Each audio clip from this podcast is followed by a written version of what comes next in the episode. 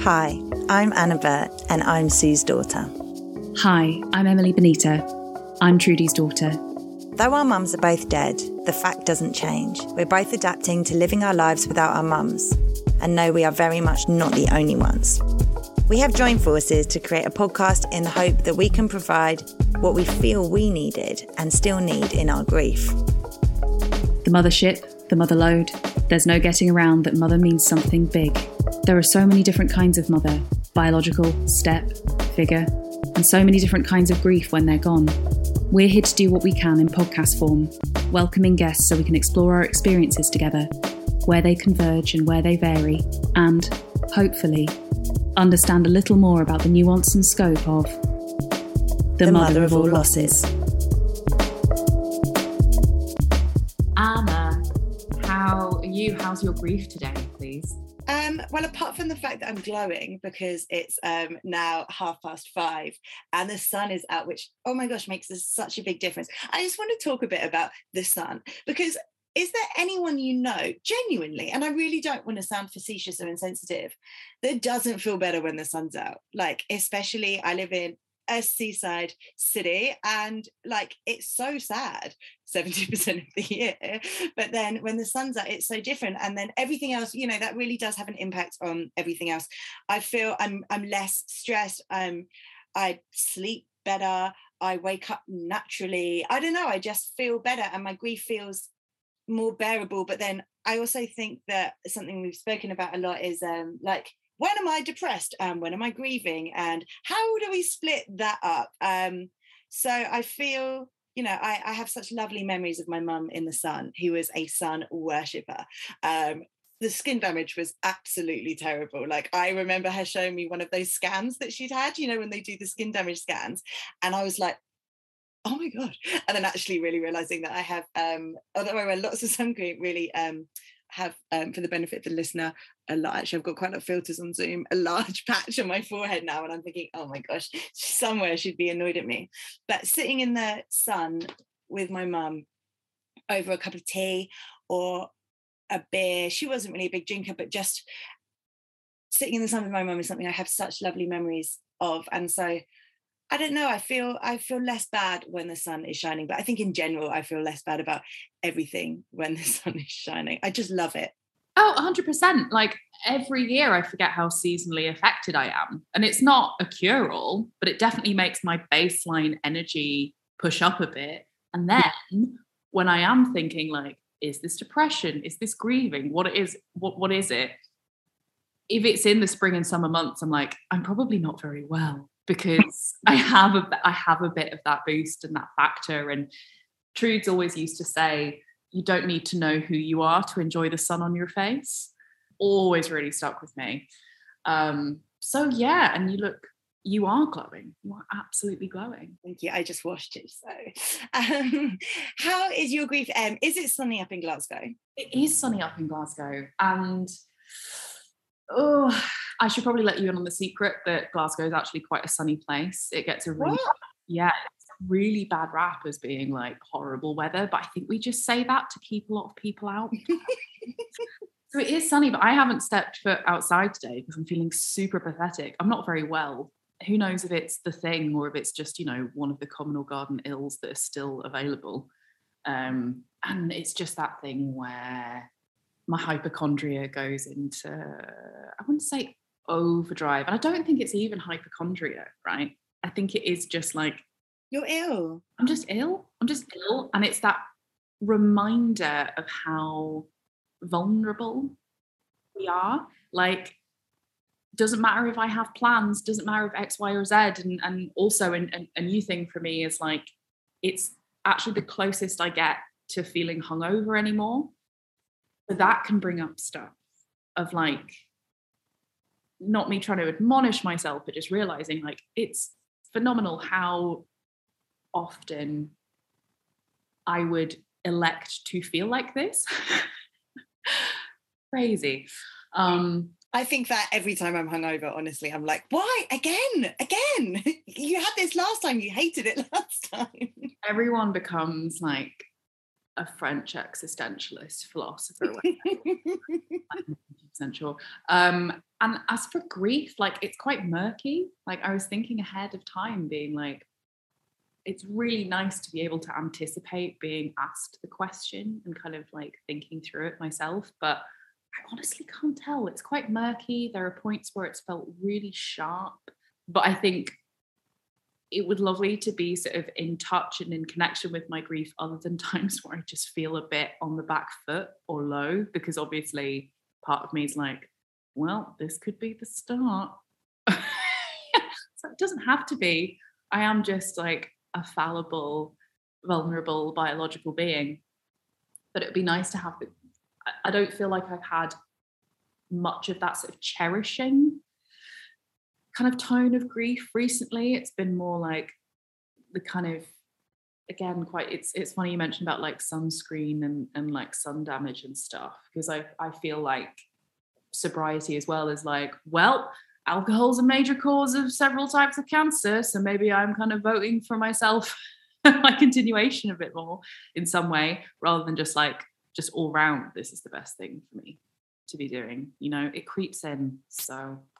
Absolutely. And it's, it must be exhausting to have to think all the time.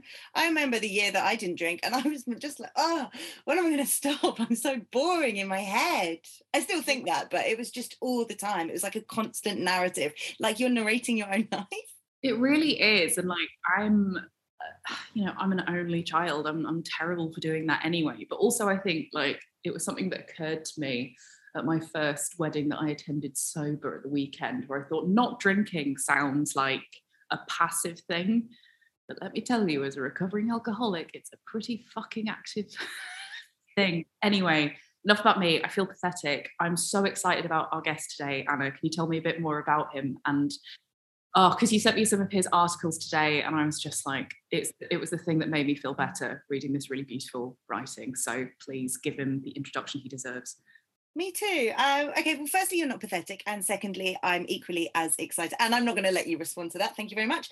Um, Matt Ortile is the executive editor at Catapult magazine and writes a column, Grief at a Distance, exploring his grief over his mother's death in the pandemic. On top of this, something that Matt has in common with you, Emily, is that um, Matt agrees that the depiction of grief in Sex and the City was a positive one. Uh, he's also written about cooking, Um, about grief and joy, about the unobtrusive constancy of grief, which I loved as a um, as a little soundbite there, and how we need to have a word for people who have lost mothers, like widow, which I completely agree. So, Matt, thank you so much for joining us on The Mother of All Losses today. Thank you for having me, Anna, Emily. It's a pleasure to be here. How is your grief today, Matt? I just woke up, so...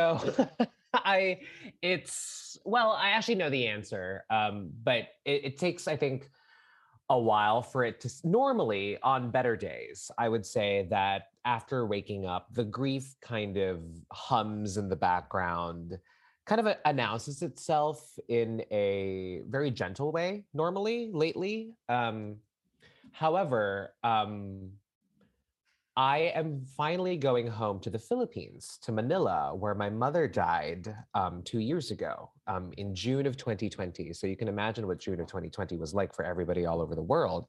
No one was flying, no one was traveling. And so I was stuck in Brooklyn where I live and, you know, had to say goodbye over, you know, FaceTime. And you know, it wasn't even the day that she passed away. It was maybe about a week before she finally um, died. And it was at a stage where her cancer had just taken away so much of her mental facility. And I'm already starting. Um, but, you know, the only thing that she could manage to say was, I love you. Um, so that's something that I really hold on to a lot. And now that, ooh, there it is. You can hear it in my voice. Yeah. So now to be able to go home um, after two years of having had this opportunity to live with the grief in this really weird way where I had to deal with it so far away. That's why the column is called Grief at a Distance, um, literally a physical distance. I wasn't there. And I've had to acclimate and integrate, acclimate to and integrate this grief in my life. Um, without much of my daily rhythms having changed um, because of my mother's death. The daily rhythms of my life certainly have changed because of the pandemic, which makes things so complicated. And to echo both of your points, you know, I sometimes don't know if it's the grief that's keeping me bogged down today, or if it's just general mental health, depression stuff, um, or if it's burnout at work. You know, it's so complicated. And I don't know if how much I want to untangle it from each other, because I know how deeply woven all of these things are in my personal narrative. Um, at the same time, I wrote my book and I published it um, in June of twenty twenty. I published it about eleven days before my mother passed away, and so she didn't get to hold that book. And so the idea now too of being able to bring copies of my book home to my family, my stepdad, who I'm very close to, um, to go home at some point uh, um, this June. I'll be there for the whole month. And then to finally have this phys- so many physical elements finally in the locus of that grief. There's a lot of like kind of existential meaning making, metaphor, woo-wee woo-wee stuff happening right now. And I, honestly, to answer the question of, you know, how is your grief today? It's consistently, I think, for the past maybe month after having booked my ticket home finally, I've just been really anxious about it and nervous, because I anticipate that once I do get home and I go home to the townhouse and she's not there at her favorite chair or at her seat at the table, at the dining table, will it feel more real in, in, in, in, in this way that I'll have to tackle it again? Will it feel more real in this way where the last two years of the work that I've done with my grief, is that invalidated? Because there's this like new layer of grief that I've uncovered. Or could it feel like nothing? And that's also kind of scary, because ah, does that mean then, you know, one of the things about grief that I am so terrified of too, it's like, I sometimes feel like I don't want to lose the hurt, that feeling of hurt. And very clearly talking about it now, I feel like I'm I'm not going to lose it. But, you know, sometimes I feel like that, that pain and that agony and that kind of, that deep sadness that comes with grief, which is a natural part of it, is that something that helps us hold on to the person? I don't know. And you know, people will say, well, your mother wouldn't want you to be so sad, you know, and like, I know that, but also I, I don't know that. And I'm I'm rambling, but there, so you can tell there's a lot of anxiety and just like nervousness approaching this kind of big, significant month. But I am looking forward to the fact that once I get that trip over with, I will finally be able to work on the next book in earnest. After having written this column for the last uh, about year, year and a half, Um, turning my grief into content. I'm like, okay, finally, this like hurdle gets to be jumped and I, I can work on the next book finally. And of course, who else will it be dedicated to but her again? Matt, I, this is a huge deal going back to Manila. Like, you know, I know that you're, you're kind of acknowledging that, but it's just like, it's probably going to be one of the biggest things to have happened since that thing happened, right? I think so. I, I think there's part of me, part of my brain that is downplaying it. And then the other part of my brain is like, no, no, no. Th- why are you downplaying it? And that kind of tension is maybe what's making me nervous. Yeah. It's so hard to mm, use your words, Emily. I think grief is like a constant um experience of like a kind of cognitive dissonance, but it's also in your in your heart as well. And I, I can hear exactly that that division and, and how our brain wants to be binary, mm-hmm. whereas nothing really is. And I really related to what you said about not wanting to kind of lose the hurt and the agony, because that actually feels proportionate to the loss, I think. Yeah. And the fear of if in any way that I downplay this or I try and move through this pain, somehow I diminish this. And honestly, like whether you're whether our mothers do or didn't want us to be to be sad. I think I think Trudes would allow me some kind of like some swooning and, and a little bit of uh, dramatics, because she just knows me and I'm prone to that. But at the same time, it's like, regardless of kind of what they want, how do we feel? It's it's really confusing, and that is huge. So no wonder you're feeling the way you are, and thank you for sharing it with us. Thank you for listening. Our next question, Matt, is how did your mum live? Please introduce us to her and tell us how she lived. Her name was May. Um, it's actually it's actually her second name. Her, God bless her, my grandmother, also named May, uh, named her daughter at least three names: Mary, May, Elaine. And I, you know, it's like, I think I remember her saying, and again, that's another weird thing after losing your parent, your mom like this, it's like, what am I making up? What is real? What I, what do I recall correctly? What did I dream? You know, when she appeared to me in my dream, was that real or a memory? But I, you know, I think about why she chose May, that second of her three names, because her first name was Mary. It's very, you know, very usual, very, you know, bog standard mom name. Um, and then her third name was Elaine. And she was like, could you imagine me being an Elaine? I'm like, I don't know. I don't really, you know, because I only know you as May. I know you, I only know you as my mom, my ma. Um, and how did she live? She, um, oh, the, it's like hard to balance the humor and like the feeling of the chest right now. But um, thank you for engaging with me here. Um, this is feels... a lot of it's bubbling up. I've been so busy and like kind of go, go, go, trying to prepare for the trip. And and now it's all happening. You get a moment to stop. It's like when you, you can't, you're a shark, you can't stop moving or else you feel it. Um, but I mean, May was a very classy lady, very elegant, gorgeous. Um, I mean, that was always one of the things that her friends, my aunties, you know, would always say, you know, your mom was so beautiful. And out of all of us, she was always going to be the most beautiful one. Like we knew, like a lot of her close friends were uh, high school friends and college friends and work friends. So, you know, you can imagine this like young adult, just noble symmetries in the face, dark hair, like bright eyes, a picket fence, white smile, red lip very often uh, when she was younger. And a lot of pearls. She, um, I, one of my columns that I wrote was about actually kind of parsing the similarities and differences between my mom and uh, Princess Diana. And, you know, j- I just think of that helmet of like feathered, elegant hair.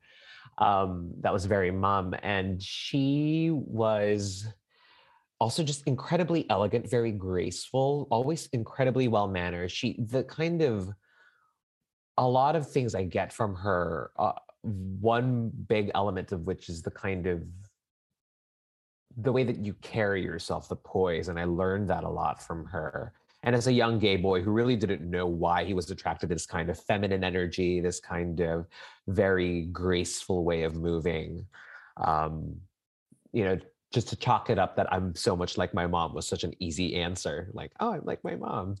Um, But the way that she held herself in a room was very noble.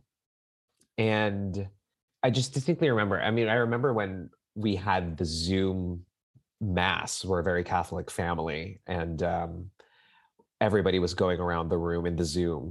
Can you imagine, you know, a Zoom funeral, right? A Zoom memorial. Not to diminish it, but, you know, but this is the world that we live in now. Uh, but at the Zoom memorial, her friends were always like, she taught us how to be kind and to listen to people and to, to to be a good person inside and out, to be beautiful inside and out. A lot of her high school classmates, I think they had a reunion at one point, and they were like, it was essentially, I'm paraphrasing, but they were gobsmacked to be like, all of us look older. How does May look the same? How does May look younger? Like, it is true, because it's kind of, you look at photographs, and I've been trying to look at a lot of photographs because I, it's weird. We don't have a lot of shared files together. We don't have a lot of email correspondences either. So I think a lot about the archive and you know, what testament does that have to the, the, the history that, you know, I have with my mother? And it, on paper, it's very little. And so I, I'm a little scared of forgetting everything, which is why I write about her constantly. So, but I'm looking at a lot of photographs, and it is very clear, you know, from when we first moved to the United States to just kind of this middle period. And then right as they, she and my stepfather moved back to Manila from the United States. And so just as time moved forward, she seemed to age backward. And it, I don't know if it's like, she just got happier and happier maybe, or just kind of really settled into who she was. Um, and I could only echo my aunties. I'm like, yeah, no, mom was gorgeous. And they, you know, by affirming that, what they've always said is like, oh, you look so much like your mom. So it's also a compliment to me, um, which I've always really held on to. Um, because I think, so how, how did she live? She just was very beautiful inside and out, as I mentioned. And her big kind of M O was really just about compassion. And late, you know, late in life, I think the last five years, her big, one of her big things was service, service through her faith. Um, she was very active um, at the local church where she, you know, would hear mass every Sunday, or actually almost every day towards right, right up to the end. Um, when, and then everything closed down because of COVID, but, you know, there were Zoom masses. So that makes things much more convenient actually for a lot of Catholics and lapsed Catholics like myself. Um, so she was just someone who was incredibly generous, so generous. Um, and I try to hold on to that. Um, and I think about everything that I've inherited from her, whether it's genetic or, you know, learned, nature and nurture, what I've gotten from her. Um, I'm just trying to think about how she lives in me in that way. And I've heard you describe um, describe it as um, being an echo of her. Yeah, yeah.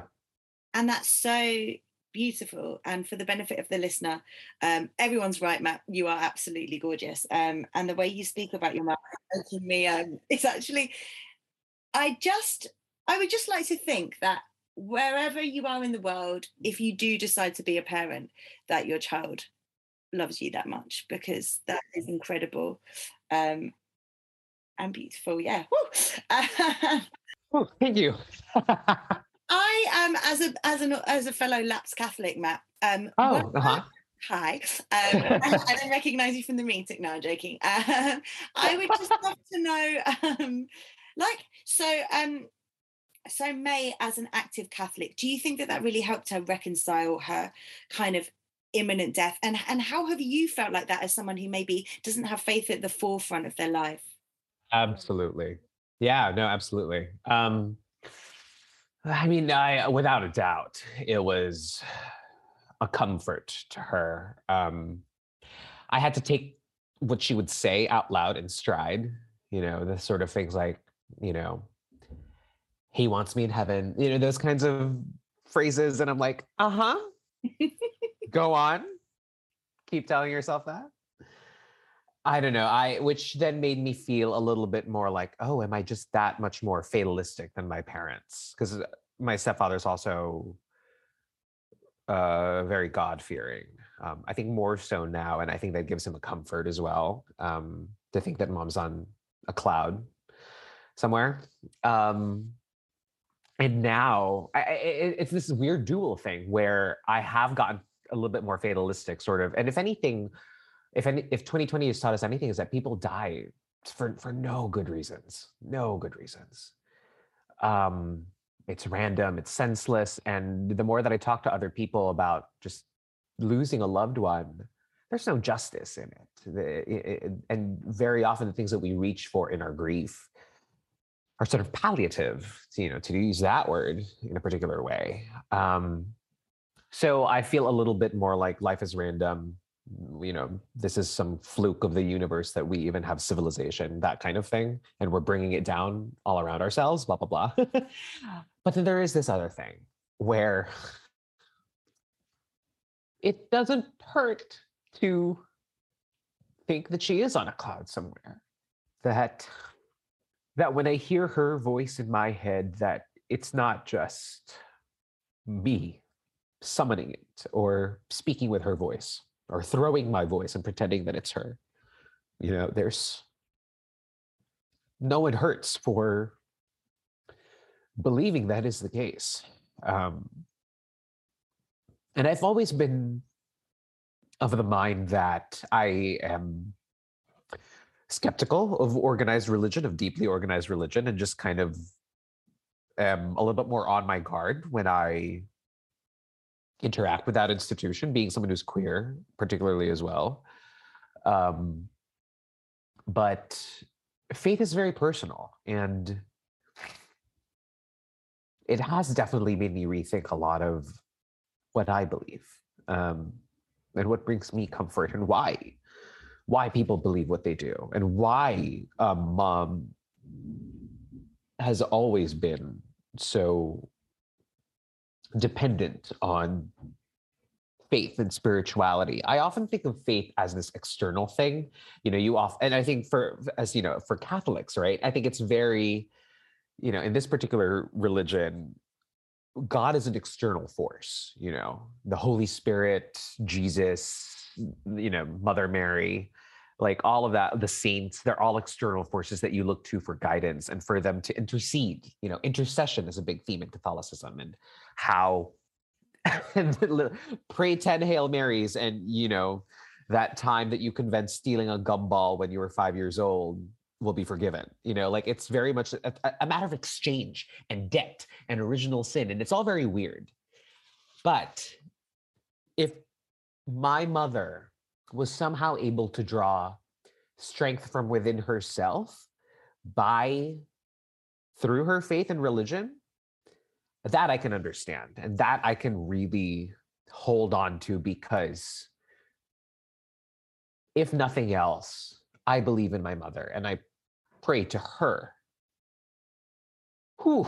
Um, so that's kind of weird and pagan, like my mother is my mother, God. But, um, you know, um, it definitely did help to answer the question.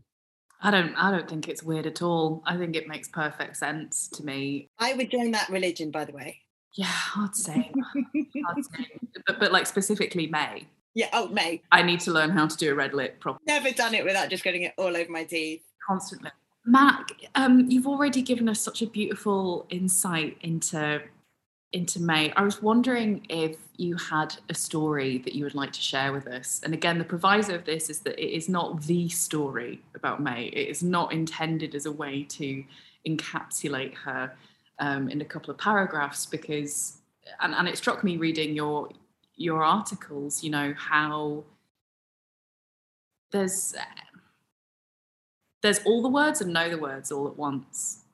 So it's just a story in your own time that occurs to you that you'd like to share with us.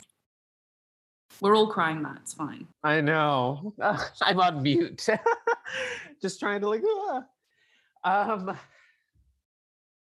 there's quite a few. There's kind of like, my favorite mom stories are um, from our time. So when we moved from Manila to the United States, we landed in Las Vegas. Um, I know. I, I'm seeing Emily's face right here. Um, I so I grew up in Las Vegas as an adolescent. I was in Las Vegas, imagine, at the ages of eleven to nineteen. Yeah. So it's very odd. I mean, the thing about living in Las Vegas is that there is a suburb, and I, we very much had a suburban life. Um, my mother worked in, May worked in pharmaceuticals. Um, she was at Pfizer at first. So folks know Pfizer now. I think that's one of the big selling points. I'm like, well, I got the Pfizer vaccine, and mom used to work for Pfizer. um, and and then eventually she moved on to this other pharma giant, uh, Sharing Plow. But um, and then she got laid off in the recession, and then she used to work in um, the Clark County offices. So Clark County being the county for Las Vegas. Um, and what she would do was translate voting materials from English into Tagalog. Um, because there was a sizable Filipino population. It's only grown since then. I think Filipinos are the second biggest um, non-white population in, the, in Las Vegas, though I'd have to fact check that. Um, though in practice, it felt very, very, felt very much the case. Um, but what was funny about her being a translator was that, and dad, my stepdad made fun of her for it, was like, my Tagalog is better than yours. So um, he would help her with the work.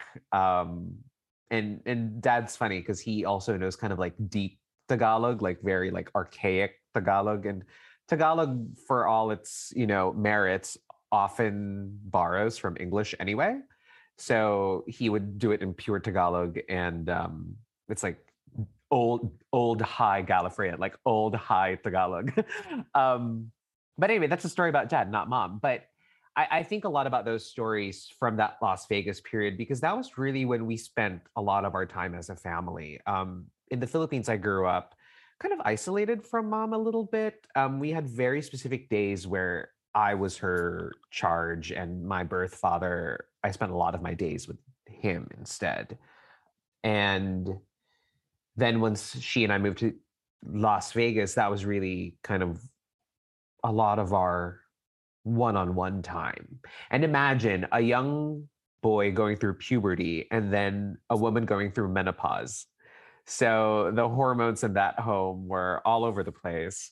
Um, and then once I moved away for undergrad, for college, I, um, you know, having that space between us helped kind of mitigate a lot of those, help us understand each other as adults. And then by the time I was an adult and visiting back and forth between New York and Manila, pardon me, um, between New York and Manila, uh, that's when I think we just hit our stride. Um, but I think the funniest days and also the hardest days were in Las Vegas. I remember one time, okay, finally a specific story. Um, I was home from school. And so if you guys are familiar with Krispy Kreme donuts, right? Okay, I'm seeing nods. Classic glazed bun, right? Delicious, uh, delectable, you know, just the biggest indulgence. Um, there was a box of them on the kitchen counter. And I think we had been working at it over the, the course of the last couple of days. And then I came home, I, I see the box on there. And then I open it up and there's one left.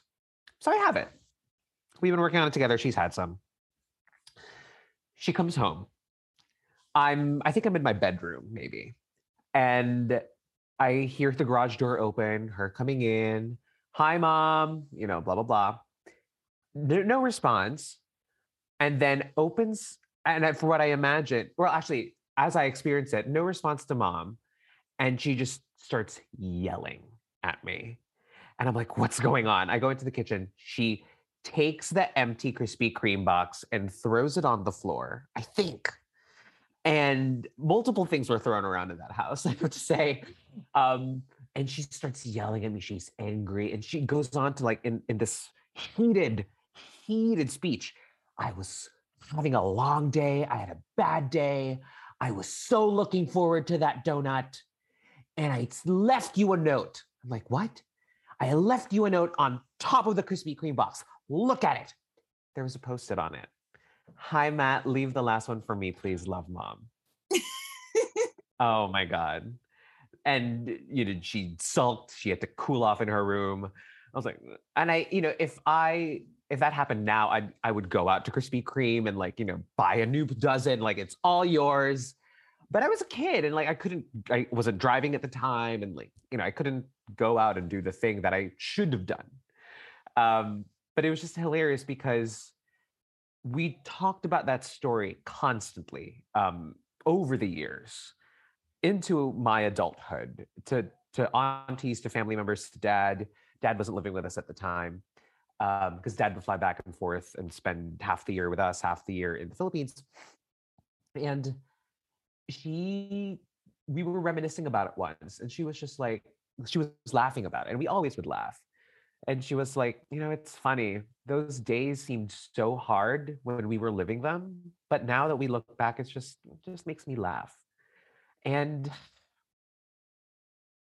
I hope, you know, that like these, well, not that I could ever, well, I can laugh about grief, certainly. But all of that to say, you know, I think the less, there is a lesson there in sort of thinking like some of the hardest things that we, as we live through them, can feel so covered in muck and heavy and hard. But hopefully with enough kind of reflection and distance and love, And we can think about those days fondly, um, with enough kind of protection from them, you know? And, you know, so that's, that's one story. She was never someone who lost her cool, really. Well, no, that's a huge lie. She, she often did, actually. Um, on paper, she wouldn't, but she did. She very kind of had like a short, she had very high standards, my mother. And look what happened to me. But uh, uh, she had very high standards for everybody. So like whenever, if ever service at a restaurant was not great, she wouldn't, you know, be an awful person about it in the restaurant. She just kind of like whispered to me like, mm, service isn't great, you know, like, but she'd still tip, you know, she'd still tip twenty percent, you know, that kind of thing. And here in the States, at least where there is tipping. Um, or like uh, when we'd go shopping, you know, she'd really, you know, kind of hold Um, everything to a high standard, um, or like other people, you know, if other people are late and I'll tell her like, well, mom, you're on time. Like y- that's your standard you hold for yourself. Not everybody's like you. And she's like, you're right. It's too bad. That's so funny. That's so good. And it um, really reminds me, I remember saying to my mum, she was banging on about, you know, she also had quite high standards and was, I think, accepting yet judgmental. I think you can be both. Mm, um, mm-hmm. And I remember saying to her, Mum, if everyone was as efficient as organised and organised as us, the world would be a completely different place, but it's not, and we need to accept that. Absolutely. And like, we can't take on that burden too. I think that's one of the other things, because she was, she was both very compassionate and generous, but also high standards. So she had a tendency to like do the work of others, like do two people's work instead of just one. Um, we had to like remind her of that a lot. Yeah. As we've established, Matt, you are a wonderful writer and the executive of the Catapult magazine, which I really recommend checking out. Um, your writing, Grief at a Distance, is absolutely stunning. And I don't say that lightly. I work in books and writing for a living, and I would just, and actually I'm really enjoying your book as well. Thank you for reading. Yeah, I've got it on my on my Kindle right here. And I think, um, yeah, there's you write so beautifully about identity and sexuality, and then also about grief. Um, and you say that you've been writing constantly about your mum recently in a way to kind of keep it, that feeling alive, which I absolutely relate to. And remember in the earlier days for me, I'm I'm further down the line. I'm eight and a half years down the line now. So I'm I'm actually older in my grief, um, but I wrote constantly to start off with. And um, I wanted to know what worked and what didn't work. So do you find um, writing to be cathartic? Do you find it to be useful? Do you find it to be kind of a necessary pain and something that you just can't not do? And um, and then, I'd, yeah, I'd love to work, to know about that in your writing, and then, you know, what didn't work in your grief. Um, especially, I love the way you speak about dating as well. So I'd also like to hear about a bit about that. For sure, yeah. So the column, I think, began as a uh, a project to, to, I love what you say, you know, like writing to keep that, I wrote it down actually on a Post-it, writing to keep that feeling alive. Um, because I've been very interested in the project of, I'm working on an article actually, not for Catapult, but for elsewhere. Um, uh, I'm writing on, you know, writing about writing about grief. The, you know, um, very often when we're told, when we re- want to write about our personal lives, very often we're told, you know, it's good if you have some distance from the thing. And I don't, I, and th- there are instances where that's absolutely true, and that's helpful. There are other points where I think, I don't know, I really want to chronicle the thing as it's happening, again, so that I don't forget. Um, I'm very conscious of how easily our memory fails us. And that's why I do write to chronicle, to archive, as I mentioned earlier. Um, ostensibly, my upbringing is as a journalist. And, but though I've never held a journalist position in my life, I've only ever done operations or editing. Um, but I freelance write a lot, and a lot of my writing is personal. So I've been a journalist of my own life, and that is a mode that comes extremely naturally to me. And it's not that scary to me, um, which is a weird privilege to have, because I'm kind of like chronicling this hard stuff as it's happening, whereas others maybe do need that space. Um, Though I do think we should write whenever we want to. It's a matter of the question of publishing, right? Like if you're going to share it with an audience. I know one thing, and this is going to go into the essay that I'm writing right now. Um, my stepdad, my dad, um, he started, did he start it? I think he was a part of his anticipatory grief because he was my mom's primary caretaker towards the end. And my dad's older. He's now like in his late seventies and he had a lot of help. Um, he's a doctor. So a lot of his, you know, his students essentially who are now like actual surgeons and oncologists and everything. Um, all of his, all of mom's treatment was gratis, which was really incredibly helpful. And so they were very quick to mobilize for my dad to help mom. But all that to say, he, you know, being a doctor is also kind of a fan of writing himself. There are a lot of doctors who love writing and reading. Um, it's really great to see. Oliver Sacks being one of them. Um, and dad would write, he said, I write a sentence every day uh, to think of what I have learned today. I'm like, really? You learn something every day? Whoa. No observations, stray thoughts, quotations, you know. Um, I'm working on my dad impression. um, and so for him, it's just like something to get down. And like for him, I think it's a similar project of remembering. He's very much also an archivist. He has a lot of photo albums, um, which help him and mom and me, in effect, um, claim our citizenship. Because when we did our kind of U S citizenship application, they wanted a proof of a life lived. Um, so he was very helpful in that. Um, so again, for him, though that writing, it's still writing and that's important.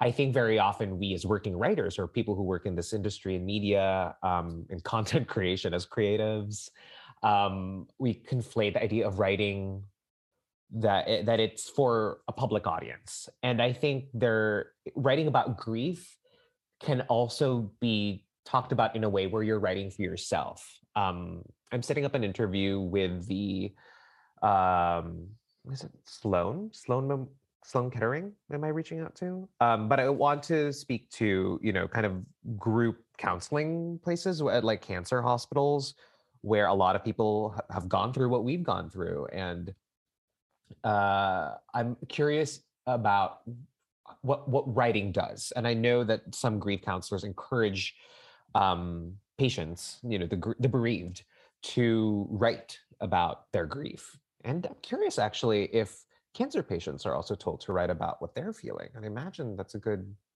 would be a good practice. But um, I remember mom towards the end was like, do I, maybe I should write a book. I'm like, uh-huh, go on. Is that the morphine? Yeah, well, I, I was like, I too wrote a three hundred page novel about my freshman year, immediately after my freshman year of college, but that's not getting published anywhere. So you can do that too, um, but not to diminish my mom's desires. But so I'm thinking a lot about that writing. And for me, I do it because I want to chronicle and to interrogate the thing, to make sense of it. In terms of catharsis, you asked, um, it's weird. I've never... I've never written for the sake of my personal release.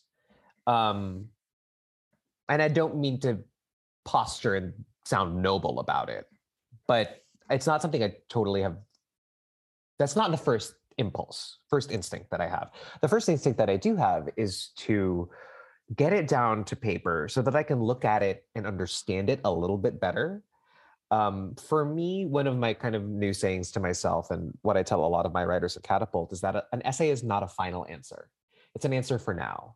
It's a for now answer. And if you're thinking about a particular story in your life or a particular idea or a particular kind of thing in culture and in our lives that you want to analyze and comment on, there's, you can just, you're writing the thing that you can write to the best of your abilities at this present moment. That's your answer for now. And so for me, part of writing a column about grief is that I get to change my answer to how is my grief today uh, each time I write something new. I do look at it now. When I look at the first column that I wrote for that, that was, I think, in June twenty twenty-one. And I look at my most recent one, which is in March of twenty twenty-two, I can see a little bit of difference in where I was, but a, a lot of great similarities, still a lot of, still a lot of consistent themes and ideas and understandings about grief.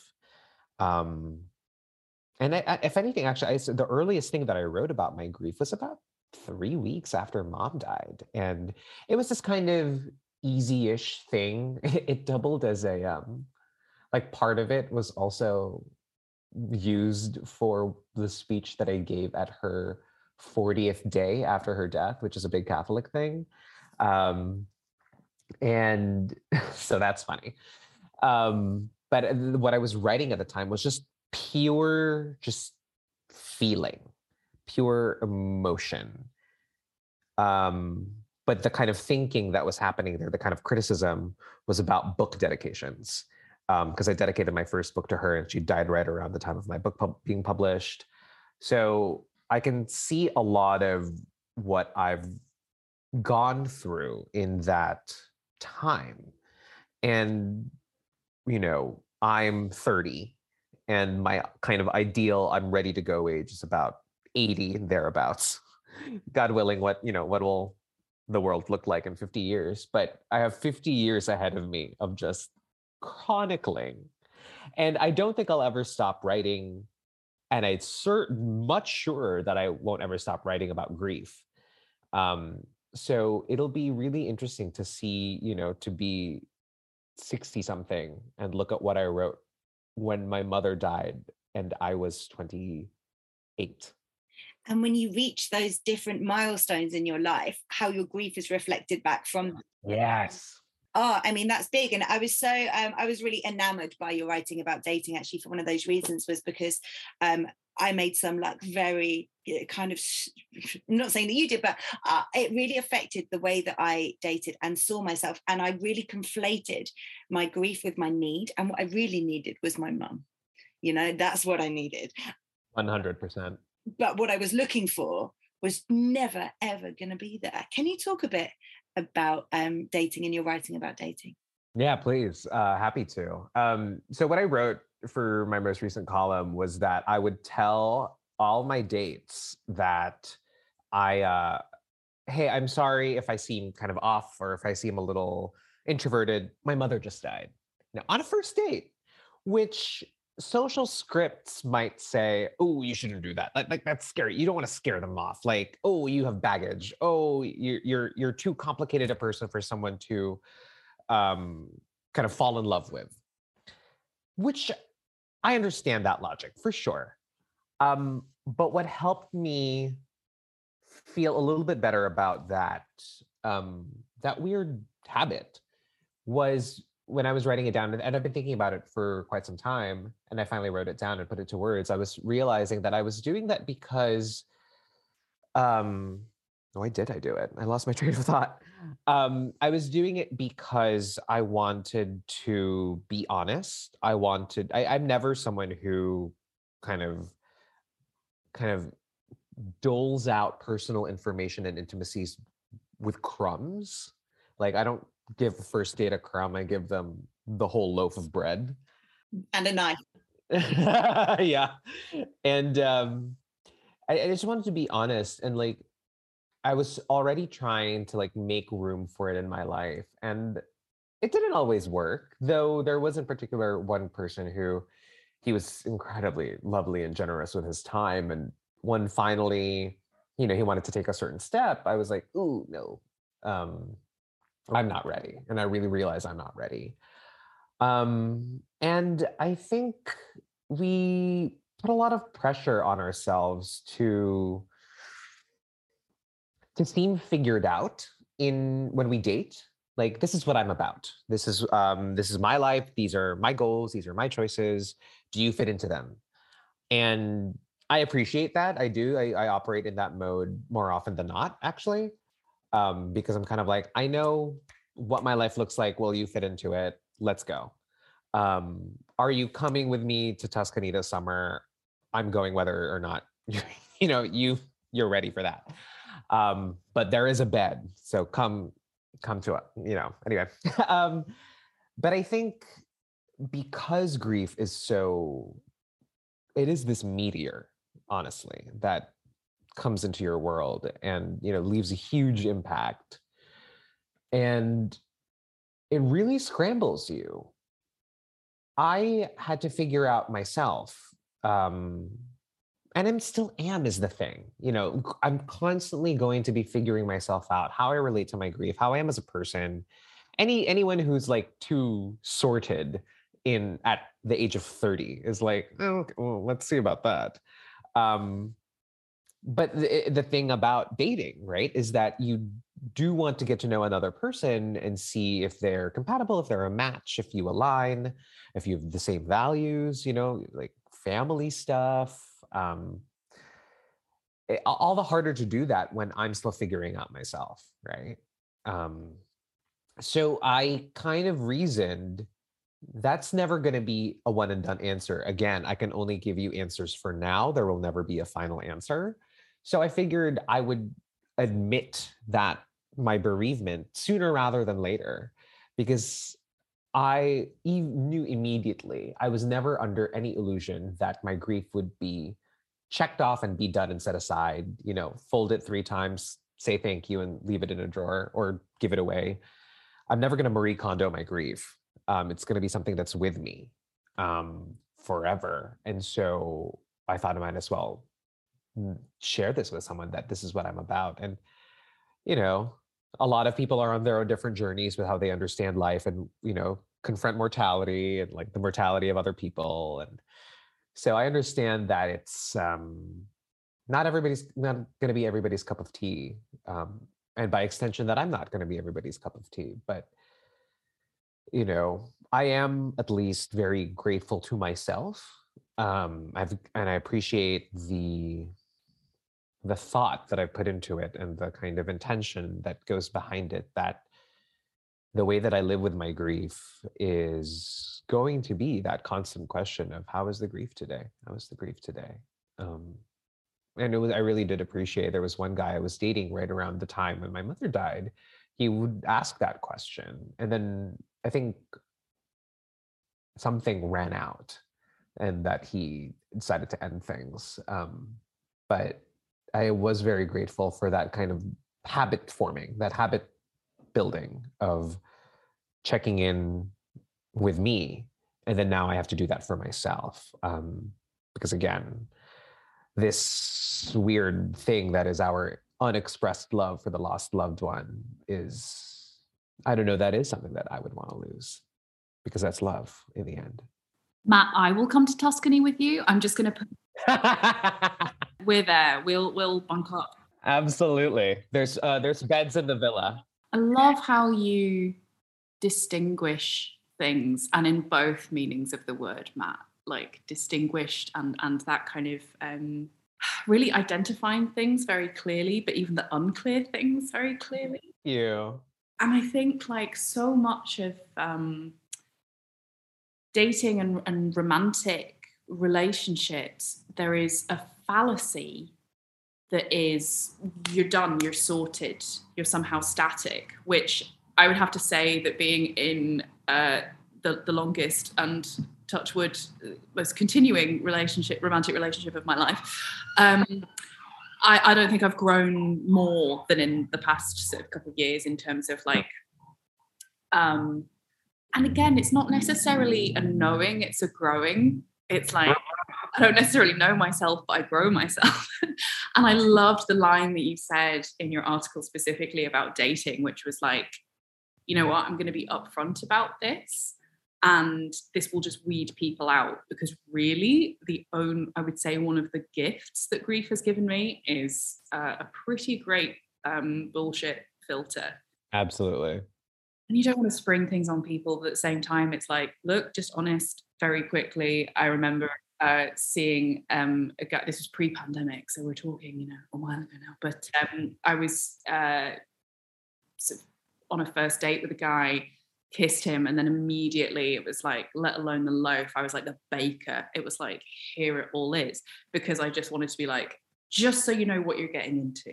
This is exactly where I am. And I told one of my best friends, and he said, welcome to dating as an adult. You're just sharing your package all the time.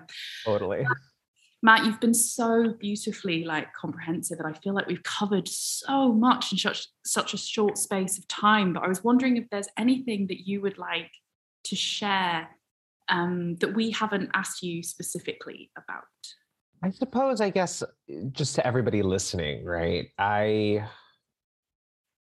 you're tuning into this show for a reason, and it's because you are, or you, you've you've been touched by the, by a loss somehow, one way or another. And I think very often, just sitting with you both, Anna, Emily, like I just immediately, you know, the minute I opened my mouth, I was already like, I'm crying. Um, but and we turn to each other and to, to people who have been through similar things for counsel and for comfort. And there's no, there's no more loving thing. There is no more generous, compassionate, um, there's no more May thing than this kind of turning to each other, this kind of community, sense of community. Um, at the same time, if you don't have that immediately within your reach, you know, it really helps to know that this is not, in all the unique specifics of the loss that you've experienced, it's not new. It's nothing, you're not the first person to lose someone, unfortunately, because that's what it is to be on this weird little world, to be a human. Um, and I guess to be not human, to be, I, I, I don't know that animals feel grief. Does a dog feel grief when a, I think they do. I think that when, when dogs lose their humans, I think they do feel a sense of grief. So we're, you know, being a living being is also to contend with death, and knowing that is how you are not alone. This has not happened before. It doesn't diminish the gravity of what you've experienced. It only means that there are so many other people that you could turn to, um, to help you live with the loss, and to, and with whom you can express that, um, that love that you have for the person who's gone. Um, and I think that's why I've had such a good time here today with you both, Anna and Emily. It's like, I haven't been able to talk about mom in depth like this in a little while, so I really appreciate it. I appreciate you. Thank you so much for introducing us to May. What an absolute treasure. Thank you for listening.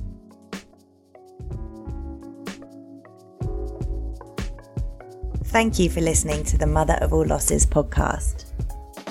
This episode was produced by Chris Thorburn. Music by Kane Aris, who can be found at Atom Collection two on SoundCloud, with huge thanks to Hannah Trevarthen. If you want to get in touch with us, you can reach us on the mother of all losses at gmail dot com. We would love to hear from you. Until next time, take care of yourselves and your grief.